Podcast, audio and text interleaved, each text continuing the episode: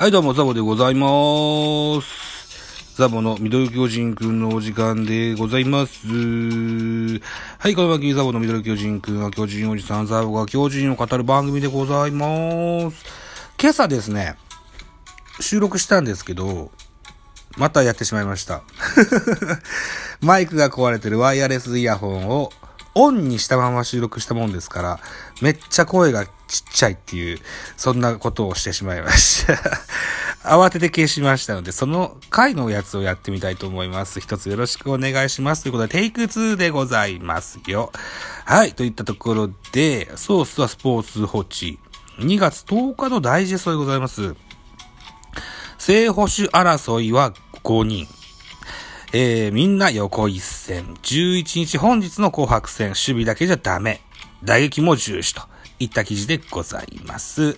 巨人原辰徳監督63歳が宮崎キャンプ第3クール初日のみ9日、えー、正捕手バトルのゴングを鳴らした。宮崎では唯一の実戦となる紅白戦を11日サンマリン12時半開始予定に控え、えー、これは昨日の記事です。現在11日の、うん、収録してるのが14時11分、現在ゲーム中ですね。えー、っと、保守横一線でやってもらうと明言しましたと。キャッチャーの重要性を説いた上で、えー、大城、小林の実績組に岸田、北、山瀬の可能性組を今一度フラットに並べて見極める方針を強調した。また、桑田真澄投手、チーフコーチ53歳は、えー、紅白戦の先発に山崎伊織投手23歳と堀田健信投手20歳を特別な思いで指名した。原監督の口調が熱を帯びた11日には紅白戦も行われる今シーズンの最激戦区といえる正捕手争いが本格化する。えー、捕手は横一線でやってもらうよと。昨シーズンは小林あるいは大城をレギュラー格として使ったが、成績はそれほどのものではなかった。そういう意味では若い力も、岸田なのか、北なのか、あるいは山瀬なのか。経験実績はないけれど、可能性を持っていると全てをフラットに見直すことを明言した。えー、課すハードルは非常に高い。キャッチャーについて指揮官は競争とは育てながらではなく使い切るポジションと話す。勝敗に直結するため育成を主眼に置いて我慢しながら使うことのできないという意味だ。巨人のレギュラー保守は高いレベルを設定しないと。そこだけは妥協できない。チームを作る上で、そこのレギュラー格のレベルを落とすのはジャイアンツの、ジャイアンツを否定することになると。それだけにどのポジションよりも厳しい目を向ける。それぞれの自覚は十分だ。現在は1軍では大城岸田北、2軍では山瀬がそれぞれアピールを続けている。キャンプイン直前に新型コロナ、えー、陽性判定を受けた小林も3軍キャンプからの巻き返しを狙う。オフの期間に原監督から名指しで期待をかけられた岸田は、えー、本当に今年はキャッチャー陣の先頭に立ってチームを引っ張っていくという気持ちです。やはり結果が全てなので、まず、チームを勝たせることは大事かなと思いますと目の色を変えている。えー、本日11日の紅白戦、そして沖縄那覇キャンプでの実戦を通じて守備だけではなく、打撃の結果も重視する意向、打てるキャッチャーであることはそのまま他球団に対するアドバンテージになるからだ。守れればいい。と、もし思っていたらそれは違う。またみんながどんぐりの背比べみたいなことをやっていたら、今年は厳しい戦いになる。彼らにもそういう気持ちを持っていてほしい。プレシーズンの競争を経て、一本出しするキャッチャーのタイトを待ちわびているという記事でございます。えー、と、昨シーズンは、大城、小林ともに不振と言える数字しか残ってないんですよね。うん。で、シーズン途中に、岸谷、違う、住谷、住谷銀次郎が、えっと、楽天に移籍いたしましたね。えー、住谷の移籍はですよ、えー、出場ゲームを求めてという意味はき、えー、銀次郎にとっては大きかったんですけども、ジャイアンツ側としても黙って見送ってるわけじゃなくって、やっぱり岸田ですとか、うん、あるいはこう若手の北山瀬、この辺に目算が立ったからこそ出せたんじゃないかと思ってますのでね、はい、ぜひ高いレベルで表彰をしていただきたいと思いますし、えっ、ー、と、特に岸田選手、ね、えー、右でも大きい、右バッターで大きいのを打てるキャッチャーでもありますよ。はい。えー、ぜひ期待したいかなというふうに思っております。えー、っと、もう一個こんな記事。えー、11日紅白戦先発は堀田健信対山崎より、桑田コーチ指名、3年後を見据えて僕の思いといった記事でございます。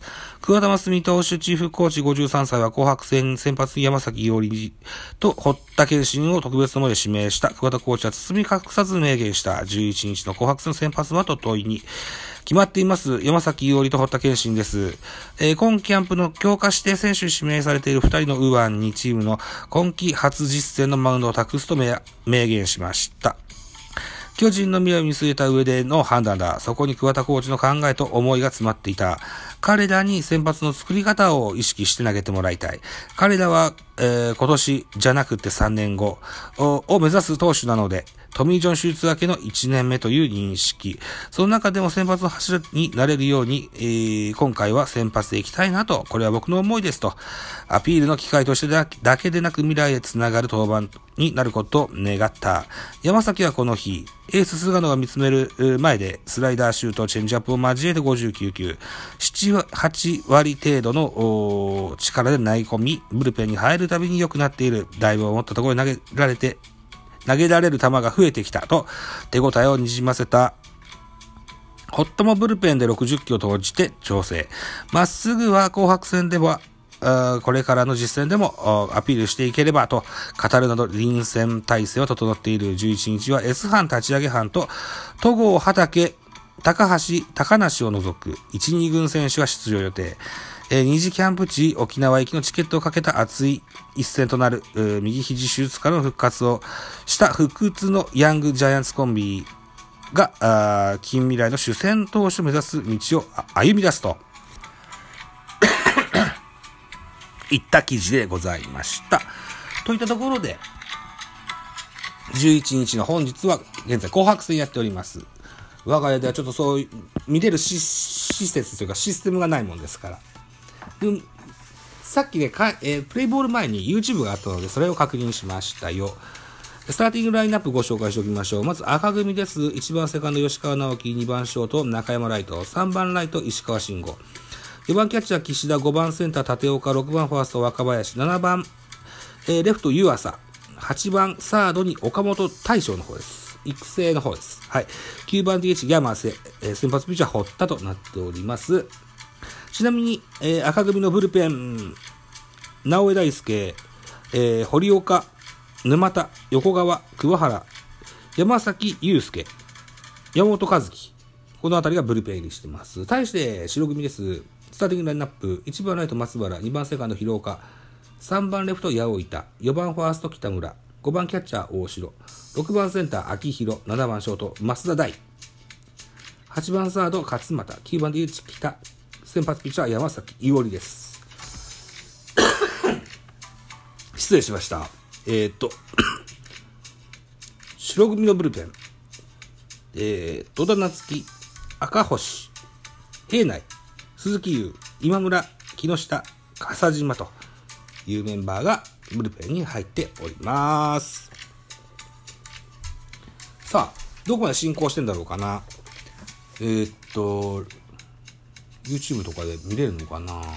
見れないか。見れないよな。録画しか見れないんだもんな。うん。はい。といった感じで、現在、未来を占う紅白戦やってございますよ。結果非常に楽しみにしたいと思います。はい。いったところで、9分半。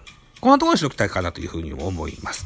この後はですね、僕1個、引退選手名鑑を、で、語るべき選手を語り忘れておりました。はい。なので、引退選手名鑑を収録して配信したいかなと思っております。